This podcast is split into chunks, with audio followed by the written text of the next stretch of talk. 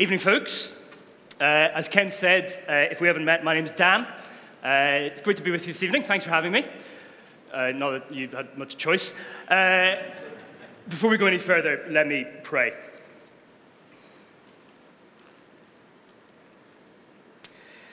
Heavenly Father, thank you for this part of your word. It is intense and at first glance can seem a million miles away from where we are today. But please help us to spot the similar tactics and pressures used by King Nebuchadnezzar to the tactics and pressures that we face today and how we should respond to them. In Jesus' name, amen. Okay, we are in Daniel uh, chapter 3 uh, tonight, that's just been read for us. But before we dive in, I want you to picture yourself living some years in an imaginary future where Britain has become a hardline pride nation. So the Union Jack has been replaced by the rainbow flag draped on every government building. The slogan, You Do You, is emblazoned on everything from you know, company logos to school uniforms. And the national anthem now goes, We will be true to ourselves. The beating heart of the country is government enforced worship of the God of the individual. I can be whoever and whatever I want, and you had better celebrate that, or else. And in this wonderful new world, there is a knock at your door. It's the police. And the question they have for you is Will you submit to the rainbow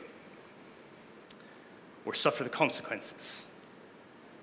Up to and including death. Uh, now, if this is uh, making you think, uh, you know, is this what we're in for, an anti homosexual rant, uh, that is not going to be the case. But having read Daniel chapter 3, the parallels are all too striking, aren't they? You know, because that situation is exactly the sort of choice that God's people face in that chapter submit to the government enforced God or die.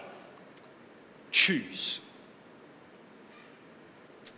And I imagine some of you might be thinking, okay, that's true, but come on, let's not exaggerate here. I mean, we are never going to face that sort of choice today. I mean, this is Britain, not, you know, Afghanistan, you know, submit to Islam or die. Well, some people would say that that imaginary future is much closer to home than a lot of people realize.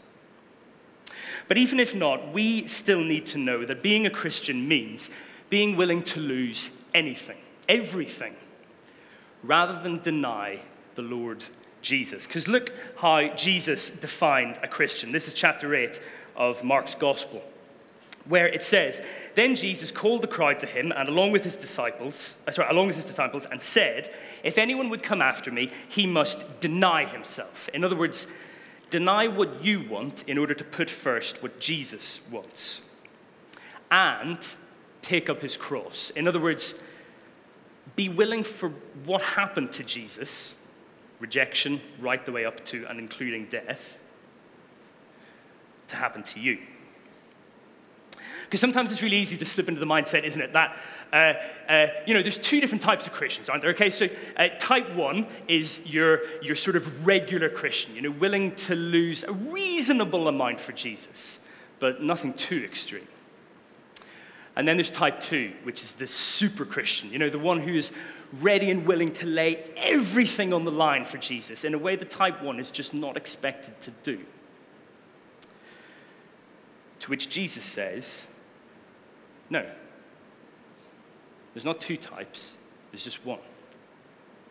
It's Mark 8.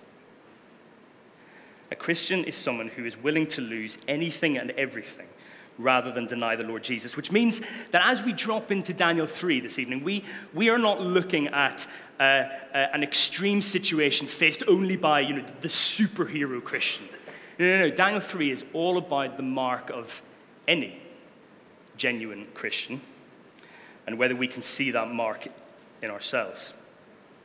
Uh, so, with that rather intense introduction, let's get into it. And the very first message that Daniel 3 has for us is don't get swept up in worshiping the wrong things. So, if you've been here over the last couple of weeks, you, you will have seen uh, Dan the man and his mates plucked from their homes in Israel and plonked in the mighty city of Babylon, ruled over by King Nebuchadnezzar, the most powerful man on the planet. Um, only last week in uh, Daniel uh, chapter 2, uh, King Neb has his wings clipped as God shows him who is really the boss. And that seems to end fairly well, but as chapter 3 opens, uh, Neb, he has decided to fight back. So here's verse 1 again. King Nebuchadnezzar made an image of gold, whose height was 60 cubits and its breadth 6 cubits. He set it up in the plain of Dura in the province of Babylon. Skip a bit.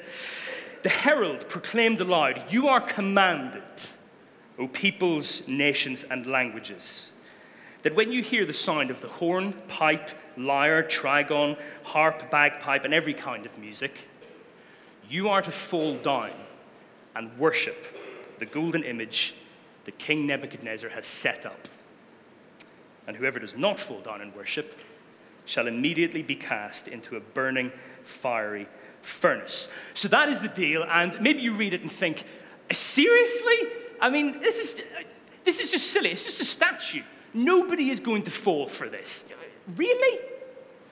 And yet you read in verse 7 as soon as all the peoples heard the sound of the horn, pipe, lyre, trigon, harp, bagpipe, and every kind of music, all the peoples, nations, and languages fell down and worshipped the golden image the king Nebuchadnezzar had set up. Everybody worships it. Everybody, okay? This is not a crowd splitting event. Everybody has bowed down. And actually, when you look at what King Neb did, he's a clever guy.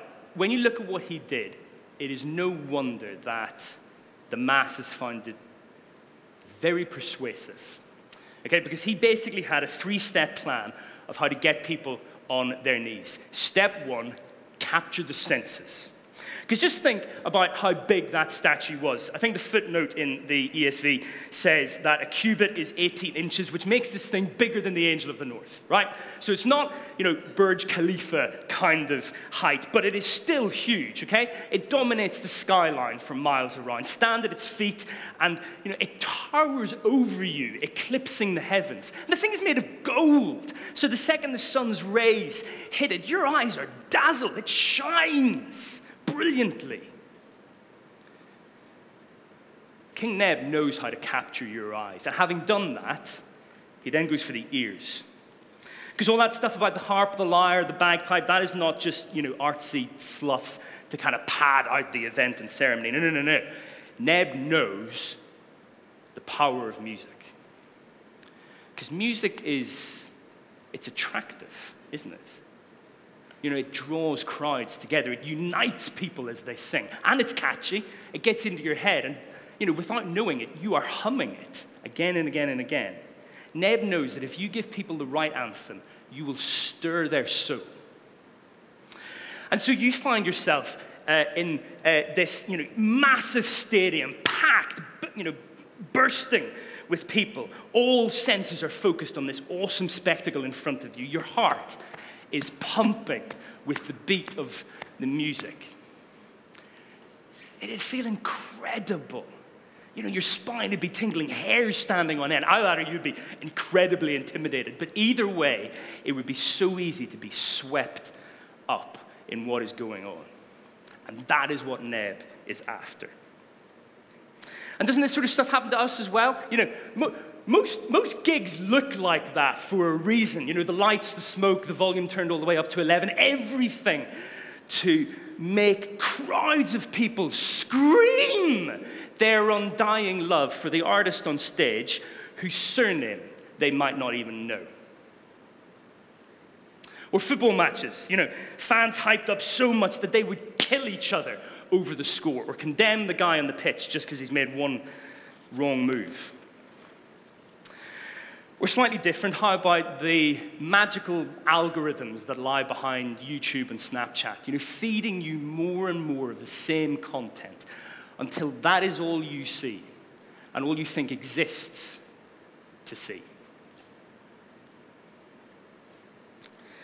We're going back to the rainbow thing for just a moment. How about my experience of getting the flu jab last week? I was in Asda uh, pharmacy, um, head into the little consultation room, sit in the chair, look over to the lady who's about to administer the jab, plain blue uniform, rainbow name badge. It's small, you know, it's nothing compared to a 90 foot gold statue, but it's enough to remind me of the God that I should be worshipping supposedly. Just like King Neb, the world around us loves to capture our senses for the worship of its gods. That is step one. Step number two in Neb's plan enlist the leaders. So, having built this statue, here's what Neb does next. Then King Nebuchadnezzar sent to gather the satraps, the prefects, and the governors, the counselors, the treasurers, the justices, the magistrates, and all the officials of the provinces to come to the dedication of the image that King Nebuchadnezzar had set up. Then the satraps, the prefects, and the governors, the counselors, the treasurers, the justices, the magistrates, and all the officials of the provinces gathered for the dedication of the image that King Nebuchadnezzar had set up. And they stood before the image that Nebuchadnezzar had set up. And you wonder, did somebody just hit copy and paste at like the wrong moment there? What is without repetition? The point is, don't skip over this because Neb is doing something really significant. The leaders from all corners of life are coming together as the first people who are going to be won over to this new way of worship. Because if King Neb can say, hey, look, do you see them? All these clever, important, powerful people, they're bowing to the statue. Well, then you'll feel pressured to do so as well, won't you? Because how many times have we seen celebrities rolled out to endorse things? You know, usually certain must have products. I mean, that's the entire basis of being an influencer, isn't it? Or how many times have you perhaps been persuaded of something just because someone from Oxford or Cambridge or with the title doctor before their name said it was so? Step three make it life or death. Here's the command that goes out to the people again. The herald proclaimed aloud, You are commanded, O peoples, to fall down and worship the golden image that King Nebuchadnezzar has set up. And whoever does not fall down and worship shall immediately be cast into a burning, fiery furnace. And although we are not likely to be threatened with that when we refuse to join in with the idol worship that we see around us, there is a little voice that gets into your head sometimes, isn't there, that says stuff like, if you don't join in, you're going to miss out. If you don't join in, you are going to have a rougher time than everybody else. In fact, if you don't join in, you are not going to fit People aren't going to like you. They'll look at you weird, say things about you, leave you out. You will be alone.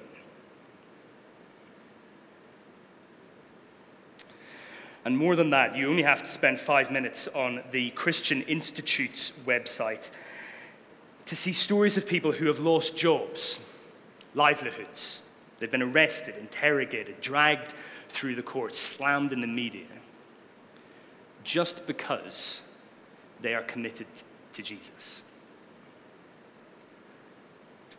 And although I said we're unlikely to face you know, a fiery furnace, something that a Christian leader recently said has stuck with me. They said that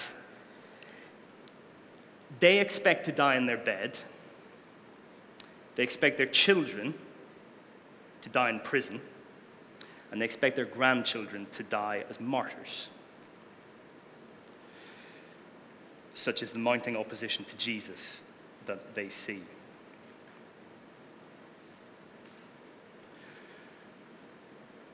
There is a war going on all the time, a war for the worship of your heart. And the world will use every tactic it has, every play in the book, to sweep you up in worshiping anything except the one true God. And the first message of Daniel 3 is don't let it. Instead, message number two make a stand in worshiping the God who saves. Enter uh, three guys that, with the best trio of names ever Shadrach, Meshach, and Abednego, or uh, to use the better names that VeggieTales gives them, Rack, Shack and Benny. This is verse 8. At that time, certain Chaldeans came forward and maliciously accused the Jews. They declared to King Nebuchadnezzar, O king, live forever. There are certain Jews whom you have appointed over the affairs of the province of Babylon Shadrach, Meshach, and Abednego. These men, O king, pay no attention to you. They do not serve your gods or worship the golden image that you have set up. Then Nebuchadnezzar, in furious rage, commanded that Shadrach, Meshach, and Abednego be brought. So here are three guys amidst presumably thousands of others who refuse. Everybody else bows down, they refuse to do so. And as we look at them, they um, show us three things. Yeah, another three things uh, that we need to be convinced of if we are, like them, going to make a stand in worshiping the one true God. Number one, you have to be convinced that God is able to save completely. So uh, these men are brought before furious King Neb. He demands that they uh, uh, uh obey or they're going to be uh, thrown into the uh, fire immediately. In reply, they say, Oh, Nebuchadnezzar, we have no need to answer you in this matter. If this be so, in other words, if this is our choice, our God, whom we serve, is able to deliver us from the burning fiery furnace, and he will deliver us from your hand, O king. I mean, get that. they are standing before the most powerful man on the planet, and they say, We don't need to answer you. You know, they risk being fried, and yet it doesn't change a thing. Because no matter how big and intimidating King Neb is making himself out to be, they are looking beyond him to the bigger king who stands behind Neb, the king who makes this enormous statue look like a toy soldier. These guys belong to the kingdom of God.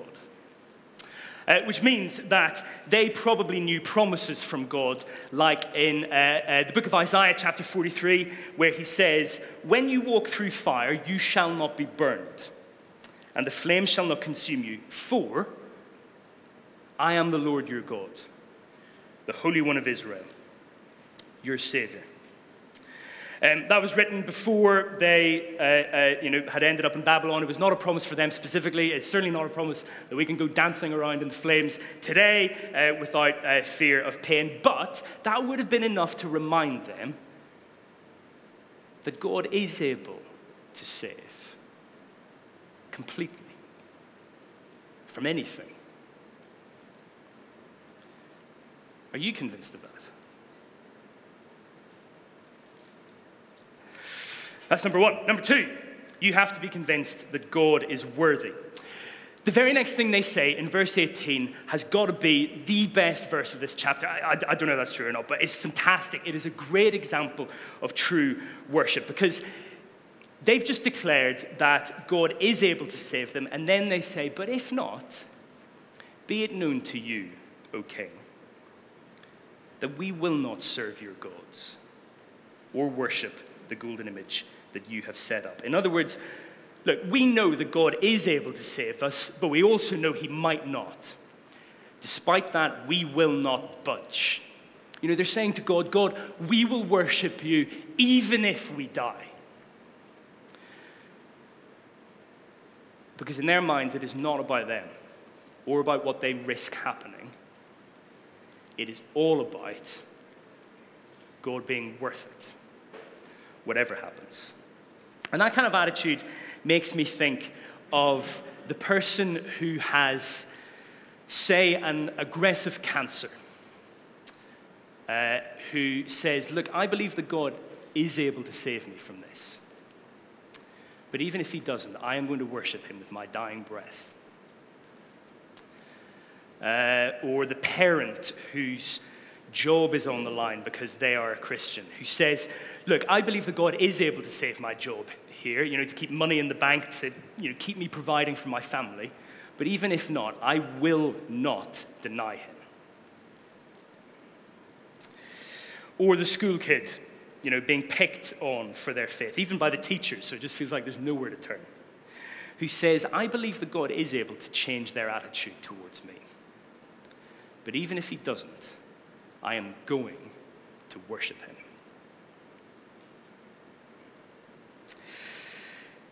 To make a stand for God, you have to be convinced that He is worthy. Are you? Okay, number three, last one. You have to be convinced that God is with you. Here's a quick skim of how the rest of it plays out for Rack, Shack, and Benny. Then Nebuchadnezzar was filled with fury, and the expression of his face was changed. He ordered the furnace heated seven times more than it was usually heated. And these three men, Shadrach, Meshach, and Abednego, fell bound into the burning fiery furnace. Then King Nebuchadnezzar was astonished. And he rose up in haste. He declared to his counselors, Did we not cast three men bound into the fire? They answered and said to the king, True, O king.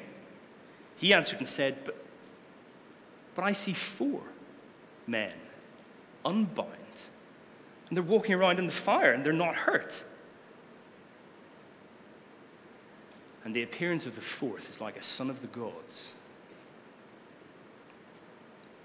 Then Shadrach, Meshach, and Abednego came out from the fire, which had not had any power over the bodies of those men. The hair of their heads was not singed, their cloaks were not harmed, and no smell of fire had even come upon them, which is an incredible miracle. Okay, if I had a time machine, this is one of those eh, you know points in history that I would love to go back and see. But the thing that I would love to see the most is that fourth figure standing with them right there in the flames.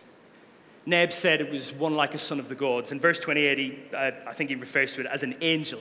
It may have been that, it may even have been the Son of God himself, some sort of pre incarnate Jesus. Either way, it was real and physical proof that God is with his people. Even in their darkest, most desperate, blazingly painful hour, he is with them. He is not just sitting up high in the comfort of heaven, looking down at us in all the pain and trouble that we face. He is right here with us by his Spirit, strengthening us, sympathizing with us, and most importantly, guarding us from denying him, no matter the consequences. He proved that here to Rack, Shack and Benny. You know, and I imagine they spent the rest of their days totally convinced that God is with them, you know, no matter what is going on. And he proved that to the world to us. When, in the person of Jesus, he left the glories of heaven and he walked the road that took him all the way to the cross, where he bore on himself our eternal pain that we deserve for our sin. You know, if proof was ever needed that God is with his people in their darkest hour, that is it.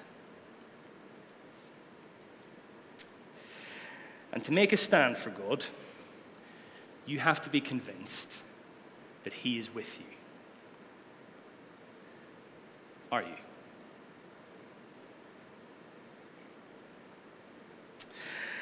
Okay, time I'm sure is either up or very nearly up. Uh, but it's the very last thing. Uh, let's go back to Mark chapter 8. Rack, Shack and Benny, they showed us those three things that we need to be convinced of to make a stand in worshiping God, Jesus, gives us one more. This is Mark chapter 8, verse 34. He says, If anyone would come after me, he must deny himself and take up his cross and follow me.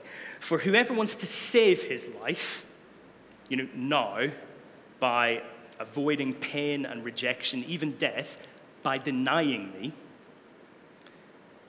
he will lose it. But whoever loses his life for me and for the gospel, and in other words, hands his life over to me, will save it. To make a stand in worshiping God, you need to be convinced that in the end, Jesus wins. And so do his people, right there with them. Because a Christian is someone who says, I am willing to lose anything and everything rather than deny the Lord Jesus. Because I know that when he comes again as the victor, I am going to be victorious right there with him beyond a shadow of a doubt. Let's pray.